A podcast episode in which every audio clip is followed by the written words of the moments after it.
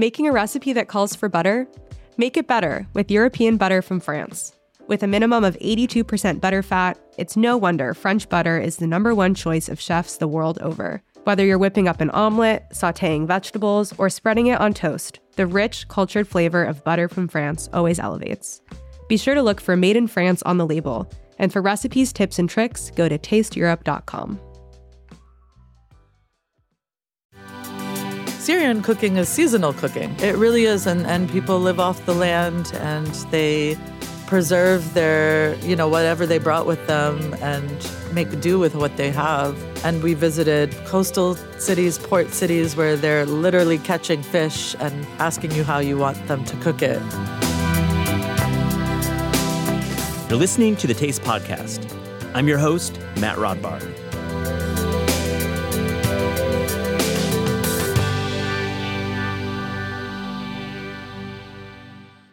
Reem Assil's cookbook Arabiyya shows that great hospitality is easy to pull off, as long as you have enough pomegranate molasses to go around. In this lively episode, we talk to the Bay Area chef and activist about her inspiring career that has taken her between the kitchen and the community, and sometimes to the poker table. Yes, Reem is a hell of a poker player, and we go into that. We also talk about her Za'atar hookup and how she's crystallizing a pali cali that would be Palestinian California style of cooking. Get to know Reem Assil a little bit better on this fun episode.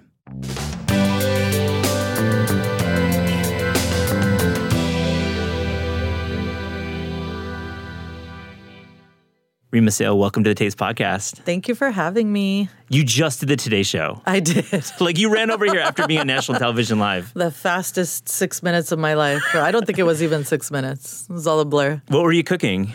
Uh, I was cooking two very iconic dishes that represent my Palestinian and Syrian heritage: the musakhan, which is our Yeah. sumac spice chicken. Uh, you know, every Palestinian has a version of it, connects us to the homeland, and and then muhammara, which is a fan favorite as well, uh, which is like an Arab romesco and a Syrian staple on any so great. table. and and you went six minutes. Did you have Carson? Did you have Al Roker? Who did you have? Oh my! Oh, whatever. you're gonna one of embarrass the one of the guys. So we won't even go Yeah, there. We're no, not the big, not the big ones. it not is- not the not the not the varsity team. Yeah, the junior varsity. Well, it still was like No, they were amazing. Yeah. and they they loved it, and I caught a picture of them noshing on the Muhammad Musakhan after the bit, and I was like, that's a true testament to the food because it was not on camera. they could not stop eating. Yeah, it was not on camera. I love that behind the scenes. Yeah. I want to start and talk about World Series of Poker. so you entered the World Series of Poker. I did. I've competed a few times. Yeah. It just wrapped recently. I know. I had a little bit of FOMO. Little FOMO. I was, you know, releasing a cookbook and doing all that. working, but tell me Working, running two restaurants, having a four-year-old. what what what do you love about poker? You know, I think that poker, there was a time in my life where, you know, poker really allowed me to be whatever I wanted to be. At, at the table, you can be any persona and nobody knows you, that sort of an- anonymity. Um, and to play out and to like level the playing field of power. Uh, that often, although ironically, women make 3% of the field. That's Oh, surprising. I know it's really. I mean, it's Wow. a man's sport, uh, sport or Yeah. game. Yeah. Um, But but to be able to to excel at it and be in the minority, like it just there's there's something really powerful about that. Um, I'm sort of a math nerd. um, I Mm-hmm, love crunching numbers and uh, and it was a psychological uh, that the thrill of uh, winning or the like downsides of losing, being able to control that Um, it was it's kind of a sadistic practice of uh, you know mental Olympics. You know, It- how do you control your emotions under pressure. So you're combining Yeah. Mm-hmm. a lot of EQ with IQ. You're reading the table. Yeah. Um, and it must translate to your your life as a chef and, and restaurant Totally. owner. Yeah, it's kind of like a business in a in a way. I feel like I am constantly being like you know, coming up against decisions at Reem's, you know, my restaurant, and being like, what would I do if I were on the felt? On the felt. would did- I go all in or would I just fold this hand? You know, um, it's like leveraged risk, right? It's not. Yeah. There is gamble to it, but a, a lot of times it's like, how do you make the optimal decision with not all of the information? Yep. Um, and so I think over the years, I've gotten less scared to take risk because of playing poker and being able to enact this other side of Reem uh, because I grew up really timid and Yeah. afraid of risk and you know all the things uh, that one goes through, Yeah. especially as a woman and a ch- ch- child of immigrants and all of these Absolutely, things. So, and you write about it so beautifully in Arabiyya in your book. I mean, you the writing is spectacular, and I, we'll get to the the the writing and the essays and the five essays that you do. But back to poker, how did you do? how did you do in the World Series I of Poker? um I actually my biggest cash was 18k. wow, in a side event. Um, Stacks. but yeah, I never gotten on the big stage. So my dream is always to, you know, be able to represent my people on the big stage, you know, on I- ESPN if they even still air it now. They definitely do. They and they stream it, and it's big business. And and you talked about representing your community totally. in your essay you, when you wrote. but I'll take a brand or a sponsor. I mean, Hey. shameless plug. Hedley and Bennett, I'll wear the apron. Do you play? Do you play in card uh, houses in in the Bay Area? Do you go to these you know illegal, legal, whatever you want to call them? Yeah. So when I was in this transition from uh, the, my nonprofit career, you know, which I talk about Yeah. in the book, to trying to figure out what I wanted to do, uh, I took up, you know, culinary school. Mm. It was, you know, a baking and pastry program, and basically was hustling. I was, you know, bartender. I, I worked at a bakery that was not too far from my local card club, um, and so I basically started to support myself uh, just playing poker and doing these side hustles as I was learning how to bake.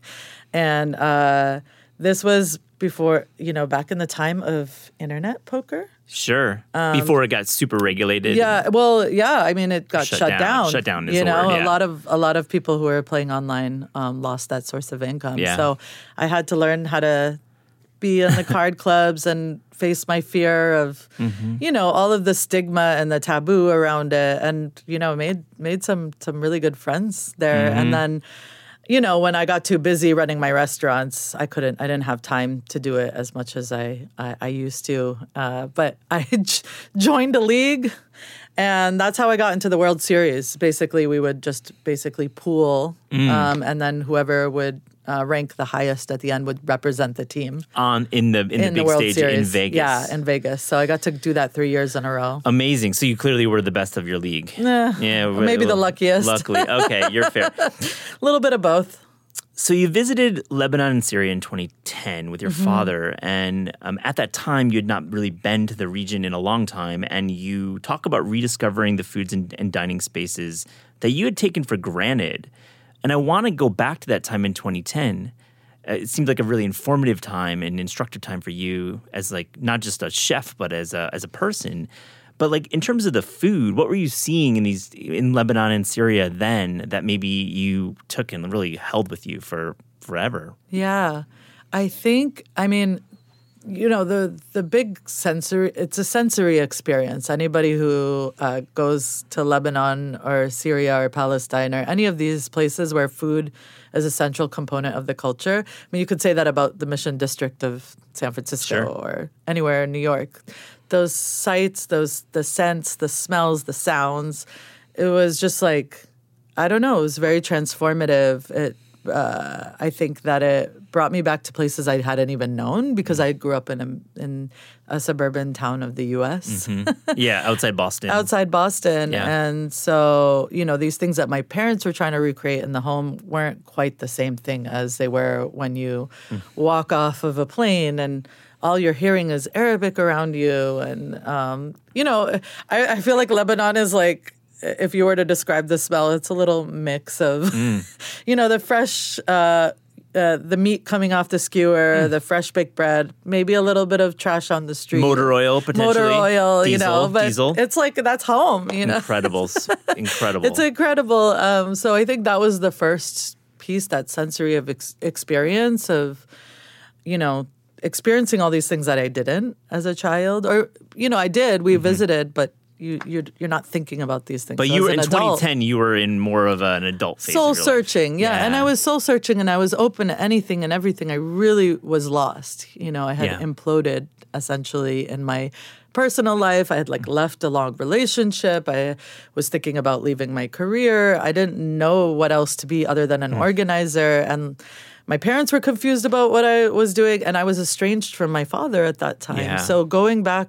to the you know the lands that my father had memories in and I didn't was very nerve wracking. So to be able to like let your barriers down, Yeah. Uh, and I think the f- the food in particular, being in these food spaces, it felt so. It was the first time I felt so alive. Amazing. in a very And long time. Were you di- dining in the Shuk? Were you dining in a uh, in formal restaurants? What was it like? Yeah, I think a, a mix of everything. Yeah. A lot of it was in the homes. Oh, wow. honestly, Yeah, like being in family. the kitchens. Yeah, um, but a lot of it was in the bakeries. As cliche as it sounds, like you get your daily bread from the bakery. Nobody is baking their bread at home. You, you they have a communal oven. In fact, a lot of people bring their own dough to the oven to the to the baker. The baker is part of the family, and I was just like, I want to be that baker. I want to have family. So it was it was all the things around that experience that I really loved.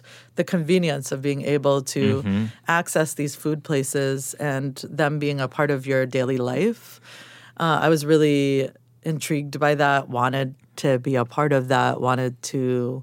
I feel like in my organizing days, that was the way that I brought people together was through food. I So it was like boom. Yeah, I was like, in, oh, in this makes country. sense. Yeah. like this is this is my roots. This is Yeah. where it comes from. Why why did I never want to cook or be in the kitchen?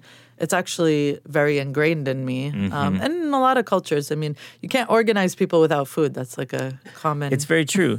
oh, let's talk about Syria because I, I want to talk about specifically that place, that Yeah. country, and um, you know, Syrian cuisine. I, I, you know, I don't think there is a dish that defines it. So I want to ask you what you think of that yeah, it, question because I, I was like, is there a dish that defines Syrian cuisine? It it is so Syria is one of the most uh, diverse, uh, multi ethnic, multicultural places that I've ever uh, experienced. And you know, my father is from Damascus, and I really made a deal with him that if I go, that we were gonna we were gonna really discover the rest of Syria. And I'm so glad that we did because, unfortunately, because of the civil war and uh, the bombardment of people, uh, a lot of those cities don't exist as they did. Um, but it was a place of refuge for. Assyrians, Armenians, Kurds, Turkmen, you know, Iraqis when the Iraq War happened. Um, and it's a convergence of all those cultures that are very distinct when you go from village to village and they're keeping their traditions, but um, it really depends on the terrain if you're on the coastal side. And that was something that was really an epiphany for me is that Syrian cooking is seasonal cooking. You know, you go up the coast. It's terroir. It's, it's terroir. Yeah. It really is, and and people live off the land, and they preserve their you know whatever they brought with them, and make do with what they have. Uh, and we visited coastal cities, port cities, where they're literally catching fish and asking you how you want them to cook it. And- the book and Arabiyya really captures um, the seasonality and the diversity of the of the products available. You have a very large seafood section, and I have to say the bread section. You know, your mastery of baking is is understated. I think uh, you're a James Beard Award nominee winner, and um, honestly, uh, I didn't know that you were such an incredible baker until I read this book. yeah, I know. It's funny because I just wanted to be a baker. Like I literally like just wanted to have my small bakery. Yeah. And when Reem's uh, Reem's was going through a little bit of an identity crisis in 2017, it's like we wanted to open as a bakery, Mm-hmm. but the space that we were in didn't really work for a morning bakery. We just couldn't get that foot traffic and people. I think as much as Arab cuisine has been part of the fabric of the culinary scene, uh, you know, in in the U.S., it's been highly underrepresented, and people wanted it, and so we just started. I started adding little things to go with the bread, and then all of a sudden, I became a restaurateur, and I had no idea how to run a restaurant. Uh, you know, I had only up and then knew workflows of baking. I visited with, with my old boss Lorena Jones from Ten Speed, uh, your bakery or your your transitional Yeah, restaurant, and I just remember the baked goods really sh- shined. it Oh, was thank incredible, and I was Yeah. lucky to visit it at that transition time. I yeah, think. yeah, It it it it you know it turned out to be a blessing in disguise because it really expanded my repertoire Yeah. of cooking. You know, I am a home cook for the most part, but over the last ten years, really trained with some of the best chefs, and I was really lucky. I was part of an incubation program that mm-hmm. really helped me take these these memories and these skills and translate my baking skills to mm-hmm. my cooking skills. And and then the organizing and of course the poker playing. Yeah, all know, came gotta- together. yeah it all came together. It really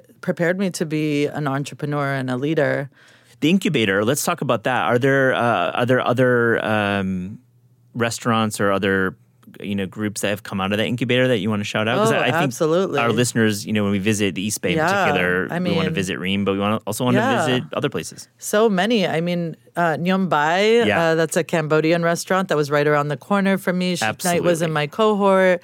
Um, she's up to a, a lot of big things. I'm really excited for her. Uh, Besharam, um, that's a Gujarati restaurant Mm-hmm. in um, the Dogpatch in San Francisco. You know, Chef Heena really found her voice over the last five years. Uh, and she made a very bold decision to make her restaurant completely vegetarian. She's Mm-hmm. vegetarian. That's the food that she loves. And she is just like pushing the envelope of what Gujarati food is and can be. Besharam. What a treat to have a Gujarati restaurant Yeah. near you. Yeah. It's amazing. Yeah. And I, I just love, you know, and I talk about this in the book, all of the women who worked in that kitchen and how badass they were. Yeah. You know, I feel like they were some of the best teachers that I had. It's like, whoa, you're like, you know, you have seven employees from Nepal and you're busting out 30,000 momos a day. You know, uh, Bini's Kitchen is another one of those. And I'm like, I want to be that, you know, so that they were definitely the businesses that I strived when I was in that commercial kitchen. It's like, how can I get that big? Love that. Arabiyya, can you explain the title a little bit for? And I think it relates to what you just said about your cohort at the at the incubator. Yeah. So Arabiyya translates into Arab woman. Yeah. Um, or all things feminine, really. Mm-hmm. And for me, it was a reclamation uh, of my narrative. I think that there are all sorts of tropes or stereotypes or things or images that people Mm-hmm. have when they think of Arab woman. And I wanted to take all of that, turn it up on its head a little bit, and to, you know, really uh, push people's assumptions about. Well, it, there's probably a very cliche, monolithic way of looking at Arab women. Yeah, and you're totally. smashing that. Uh, Arab Totally. woman is an organizer. Yeah. and Arab woman is a chef. Yeah. not just a home cook, right? Not just a home cook. Right. Yeah, exactly. She's a business poker owner, player. poker player. um, she has a complicated relationship to the kitchen, you know. Uh, sh uh, and then particularly being in diaspora, I mean, the subtitle Mm-hmm. that was like a really interesting. We were going back and forth. Should we use the word diaspora in here? And I didn't know that it was such a controversial word. Uh, Mm. And you know, the feedback I was getting was like, "Oh, that's sad," and I'm like, actually it's n- not sad to me like being in diaspora is a very powerful thing yes it's sad you know we're uh, may never be able to go back to our homelands but we've created home away from home. We've extended that homeland beyond borders uh, Yeah. and we've expanded the notion of what home could be. And i think that that is diaspora and any culture that's what we're trying to do. And i think that that is what this story is trying to tell is that you can't put me in a box. Like i'm not the, the arab identity is a fluid identity and it's intersectional with all my experiences. Yeah, and you write that so clearly. Let's talk about the diaspora in the United States because you traveled a lot for the book and also just in your general research and writing. Where are you seeing the strongest presence or hearing the strongest voices? of The Arab diaspora in America. I think our listeners uh, travel a lot, but we sometimes don't think about areas. It's it's so interesting going on this book tour. Yeah. Now I've you know traveled to a lot of places, and I was really trying to pick markets that were un, you know not the New York or L.A. or you know San Yeah. Francisco, but like Texas and Yeah. South Carolina and like some of these less uh, visited spaces, and there are Arabs everywhere. Amazing. Talk about that. What, you- like where where And are we it's just seeing like so exciting. Like you know, I was in uh, Austin for a barbecue festival, and we had a, a cookbook event at Lenoir. Um, really amazing folks Yeah. who recreated Arabiyya, and I'm like, Oh, yes, wow. this is what I wanted to. This is what I wanted. And there was this a family. It was a southern gentleman, but his wife, uh, her father was Palestinian.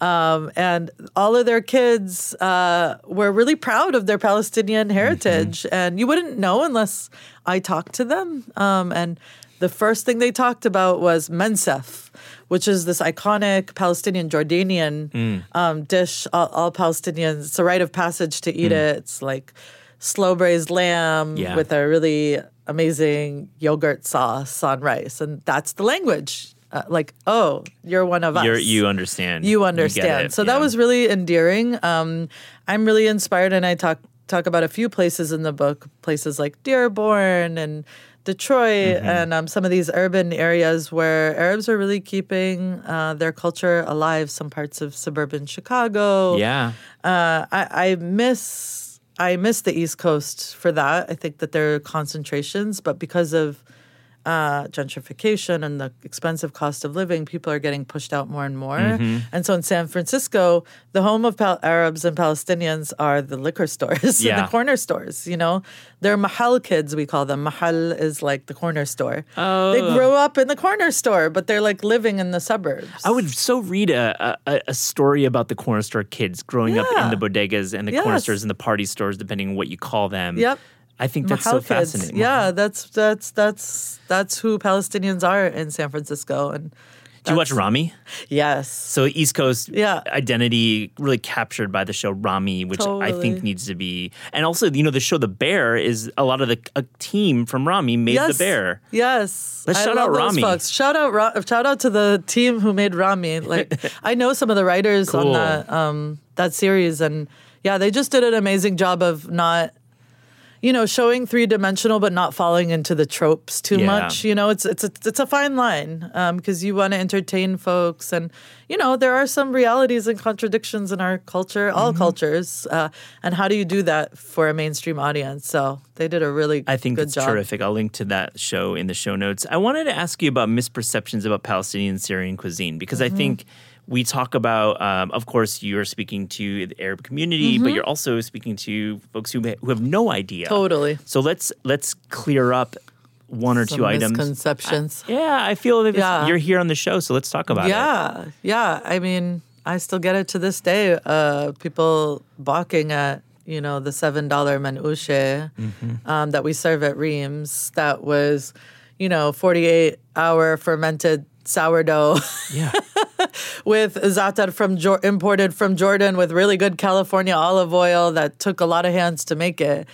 And they're like, no, this is Arab street food. It should be cheap food, you know. And so I think that is a big one that um, Arab cuisine is uh, somehow unhealthy and it's just fried shawarma, falafel. It's like street food. It's not meant to be quote unquote elevated. Oh but my like gosh, my word. grandmother could like do circles around some of these Mi- Michelin star chefs. You Duh, know, the yeah. methodologies are very sophisticated.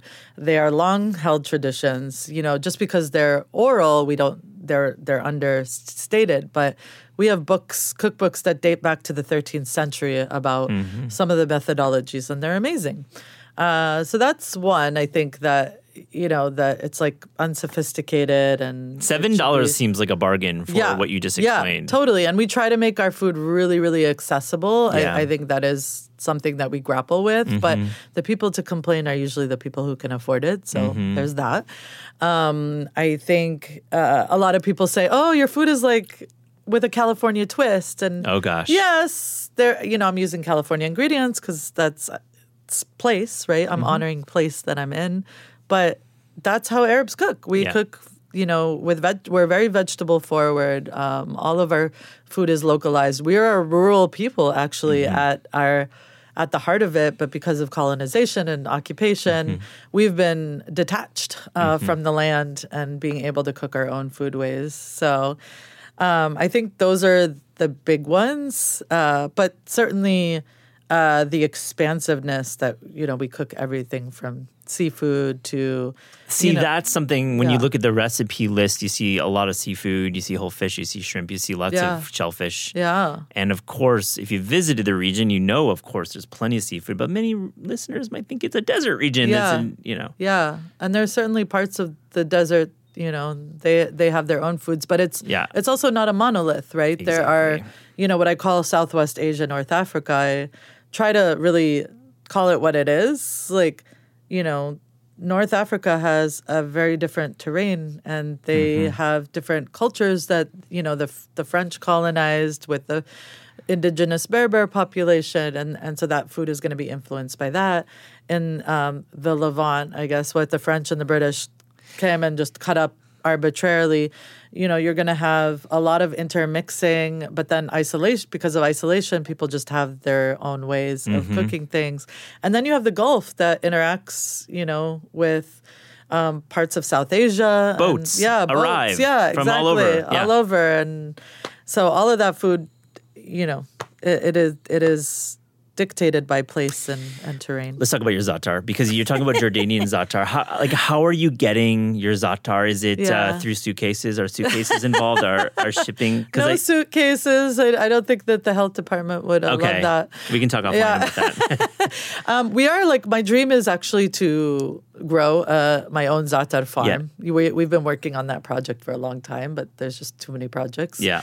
Um, but we have a Palestinian uh, family that we work with that procure um, from a local farm in Jordan, and uh, you know it it is hard. It's like it's the one thing that is not localized. Absolutely not, and- and it's hard to find really, uh, you know, fresh, Fresh. products here in the states. Most and of the the stuff on the shelf. chain is right now with the supply chain people are like stretching out their za'atar we have a special uh, I'm a, i'll shout out my friends at burlap and barrel. Wonderful uh, company. spice company that is just really really um, amazing at procuring spices but doing so ethically. And um, they have palestinian za'atar from Jenin but we did our own spice mix and we're coming out with a spicy za'atar oh, which what's the flavor profile? um, we're we're using uh, red Fresno chilies Oh, from cool. um, or red jalapenos from Santa Cruz. Oh, nice. So a little bit of pali cali. Yeah, yeah. um, and then uh, the Palestinian uh, za'atar leaf from Jenin, and uh, uh, their cured sumac, of course, and then benne seeds from Anson Mills. So just a little mix of all of it. I like a sumac yeah. heavy za'atar personally. Yeah. I love Yeah. sumac in general, but when it leans that direction with Yeah, the lemony, especially good sumac. yeah. Yeah, that doesn't give you heartburn. Oh wow, I've had it. Yeah, I just like the lemon, the, the brightness Yeah. to sumac is Yes. so beautiful. Yes. I'd like to talk about al pastor because right now, um, listeners may not actually realize um, that al pastor is is is certainly a, a, a tradition of Mexican cuisine, and we we've certainly had it around the states or in Mexico. But many may not realize that it comes from Lebanon and around the 19, 1900. There's a real history, and you write about it in your book. So let's let's actually talk Yeah. about that. Yeah, I was really fascinated by Arabs all over the world and how they've impacted the cuisine around them. And, you know, t- was doing a lot of research and come to, to find out that a lot of Lebanese and I guess Syrian at the time um, under the Ottoman were fleeing the Ottoman Empire and then World War One when the French uh, came in um, and fled to different parts of Central and South America, and one being Mexico. And um, Lebanese and, and to places like Puebla, uh, Yeah. Mexico City, uh, and with them they brought the lamb shawarma. But lamb wasn't readily available or cost effective in Mexico, so they uh, adapted that to pork. In fact, I say it's the one thing that Mexicans took and made even better. Yeah, yeah. I mean, I, I'll, Um, I'll take I'll take a, a and their chiles, taco. of course. You know, like the um, the flavor profile of chiles, we didn't have that as much. So, uh, yeah, that uh, there are still parts of Mexico City that I visited. They have tacos árabe. Yeah. They literally call it Arab tacos, where you know our flatbreads, the the the wheat um, flour tortillas Mm-hmm. with. Um, a a version, you know, they call it don araki, and, and I think it's from doner, which Mm. don- is the the kebab- yeah, the the shawarma in Turkey, what they call Mm-hmm. it, and uh, Iraqi, maybe. I don't know where that word comes from, but they have the flavor profiles from the Arab world on them. That's cool. Yeah, so it's it was really fun uh, to discover that, and they had something called the gringa, la gringa, because it's ordered like a quesadilla American style, and that became a menu item Ah. on Reem's, uh, Reeves at Reeves, California. We do like a, a take on the birria. Oh yeah, Yeah, I mean, as you should, Yeah, Birria. like I mean, everybody. everybody is. but that's what you do in restaurants. you want to it's hit like trends. Ex- exchange and um, inspiration, and I think that kind of exchange is a perfect example of organic exchange. Yeah. Right. Um, so yeah, I'm really and and also a lot of my cooks are from Mexico and Central America. I was gonna so ask being about able that. to have their hands on the food and be inspired by it, and you know, give their own little take I love it. that because yeah, you're you have you have Mexican uh, staff, you know, from Mex- with Mexican Yeah. heritage in Yeah. your kitchen. Yeah. What's Why family meal like at Reem's, California Oh these my days? god, it's amazing. yeah, It's a a lot of tacos. Yeah. I want to say, yeah. but you can take anything and everything from Mm-hmm. the Reem's menu and put it on a taco because Yeah. it's essentially bread. Uh, a lot of salsas. um, but yeah, it's, It's- uh, lovely. We have an elote manuche right now on the seasonal menu, and it's basically like roasted corn with uh, a harissa crema. Oh Um, wow, Yeah. Is this so- the mission, right? Yeah, with Yeah. cotija cheese. And, yeah. I can't wait to. So you have your location, in the mission, and you have a to-go location too. Uh, we do. We have a location that uh, sells wholesale to grocery stores and Hmm. Oh, cool. then catering, and we are working on being back in Oakland to serve customers. Back in but that was uh, that was a hardship of the pandemic is really having to. Uh, I hate that word pivot, but like Uh, make some hard decisions. You know, Yeah. uh, we opened three days before the pandemic Mm. in our mission location, and you know, had this restaurant in Oakland that we loved, um, but couldn't survive in. Uh, You still as have a, the lease as a though? restaurant. No, we uh, we actually sold it to Crystal Wahpepah, Okay. who also co- came out of La Cocina and was Yeah. a contender for emerging chef at the James Beard Awards. So Amazing. she's an indigenous chef. She's an amazing cook, and I just felt like very serendipitous to Mm-hmm. pass the torch of that place to another woman of color. She grew up in the neighborhood, so I love to hear that. Let's talk about Ma- Maqluba. Yes, Maqluba. Maqluba. The the cover image of the Mal- Maqluba. Yeah. it's really striking, and I love seeing process on cookbook covers. and- Yes, convivial. yeah, like you're, it's a party scene. I got to ask about the behind the scenes.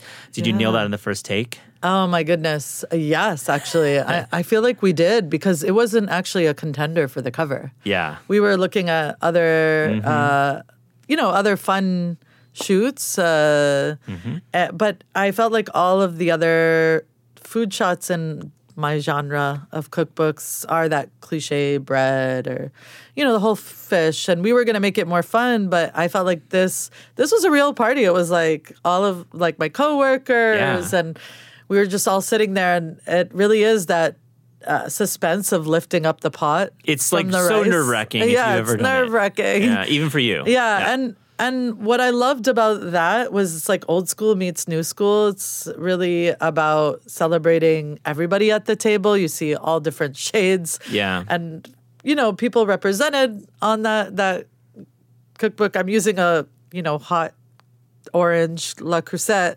pot, you know, all the things uh, Yeah. that really make it accessible and hopefully captured that spirit of like we're all here to to celebrate. Um, that is the spirit in which I cook. I obviously I love food and I care about food, but I really care about people the most. I love I love that image. It's such a, it's like one of my favorite covers of Thank the past year. you. It- no, you're welcome. It's Thank great. Thank you. Yeah, that's a shout out to Alanna, Alanna Hale. She Yeah. really nailed it. Shouts. Uh, I love the story of your aunt and uncle. So, Mm. you know, she's Jewish. Your uncle's uh, his family is from Beirut. And, you know, you write very much about how individuals transcend ethnic makeup, right? And I, and I just, and especially their, their cooking also was different. You know, like he, his was pretty exacting. He said Yes, he made this he's a focaccia. scientist. He's a scientist, and hers is a little more improv. Yeah, she was a hippie from Humboldt, I love her story. She's a hippie from Humboldt and and and married a Lebanese a Palestinian, Palestinian yeah, man. Yeah. Um, so let's talk about their that Yeah. dynamic of having you know a Jewish aunt and then having um, your uncle come together in your life. Yeah, from a very young age too. I think it was forever my like this was normal. Um, but I think as an adult, you get pushed into these silos of identity. Uh, it's a very very American thing, I think, too. Yeah, it is. kind of like identity politics, and I want to put you in a box, and We're we, we we're a bunch of baseball cards. Yeah, people. yeah, It's, and- it's rough. and and not to say there aren't you know hardships of of y- you know uh, their experiences are very different in the world but uh, for people to really connect on their values of justice however they found social justice like and i talk about this like my grand uh, my aunt overcame uh, you know, growing up in a Zionist household, you know, and what that took for her to unlearn some of these things, and you know that people are dynamic and they're ever growing and changing, and she she saw my evolution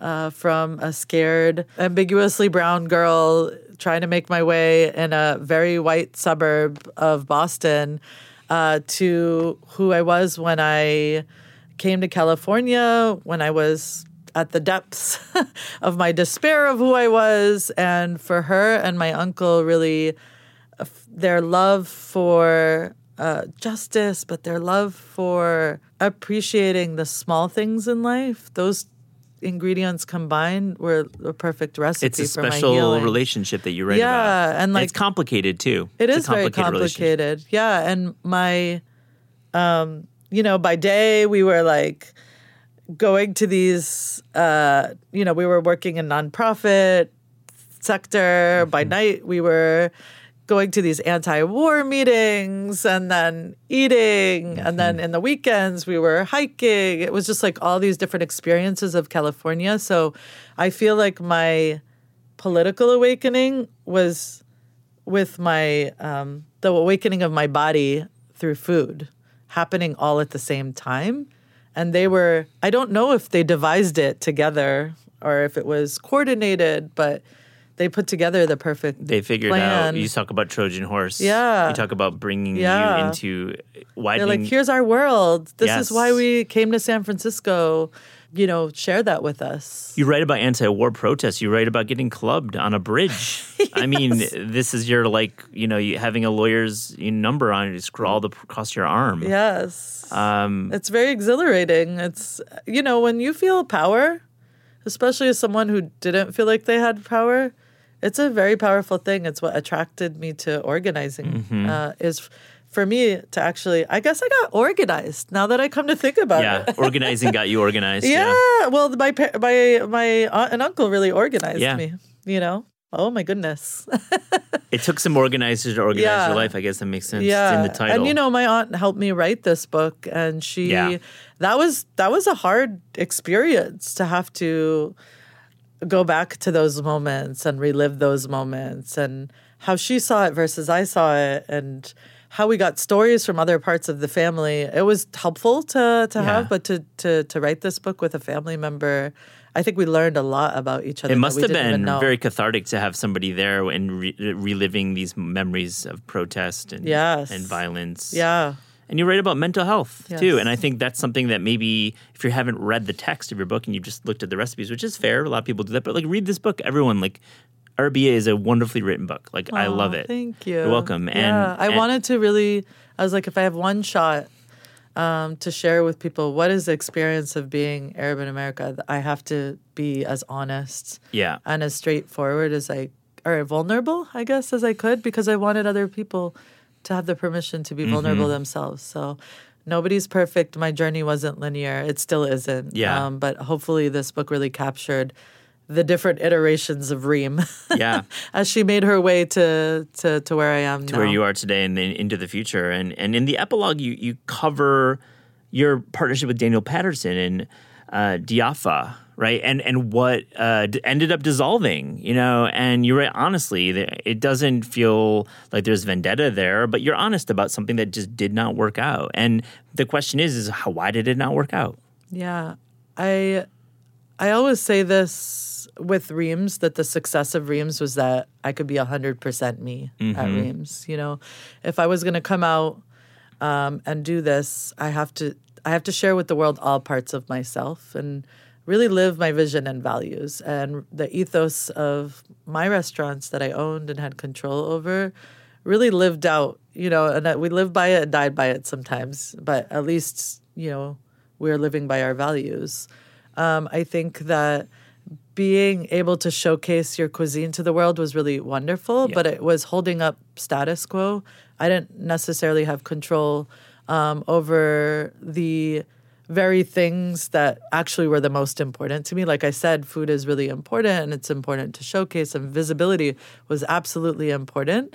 Um, but how my restaurant runs, how the people are treated, that world of fine dining didn't really allow for that. And so to be a masthead for something that didn't really represent me fully didn't feel right. I wanted to be part of projects that really Yeah. challenged status quo, and I felt like I was, in a way, upholding some status quo. Um, Well, if you write about the struggle of, of upholding a status quo of, of having a, a, f- like fine dining and all the tropes that go along with fine dining, and also the identity of, of you and, and Daniel, Yeah. who's the chef. You know, you write about very vividly. Um, my question, the follow up is: Can there? Can you do a fine dining restaurant? I don't know the answer to that question. I every once in a while That's have a this like word. little inkling. It's like someone who's like, I'm never gonna get pregnant again, and then like has a baby. But Yes. um, every once in a while. But then when I like walk into my friends' restaurants and I see like 120 seats, I have like PTSD from the Dyafa days because. Mm-hmm. You know, we had a busy restaurant. It was really, you know, it's everything you could have asked for, and it still didn't work. Yeah, And so I just think that the restaurant model in in general is is a very tough model and you know, I feel like there's other ways to showcase my food and have people feel that experience and I feel like this cookbook was one of those ways. So Yeah. yeah, I think a big fine dining restaurant probably not, but maybe if I found the right partners who knew what they were doing. Mm-hmm. because it was such a well reviewed restaurant. There was like a lot of great press for it, and it was a big moment for you. It was a moment to shine, and I feel very proud of what I built. Like I do not take away any Yeah. of that hard work. I literally had a child, and two weeks later opened a very busy Yeah. restaurant. Or- yeah. So I, uh, yeah, shout out to you know all the people who really uh, sweated that out with me because Yeah. you know the world was not kind to us at that time. We asked all guests in the Taste podcast if you could write a dream cookbook or food culture book without the burden of time, meaning you would have no deadline, or budget, meaning you'd have unlimited funds to, to make this book happen. Oh. Reem, what what would that book be? I think I would build off of this thing and just explore Arabs in every part of the world.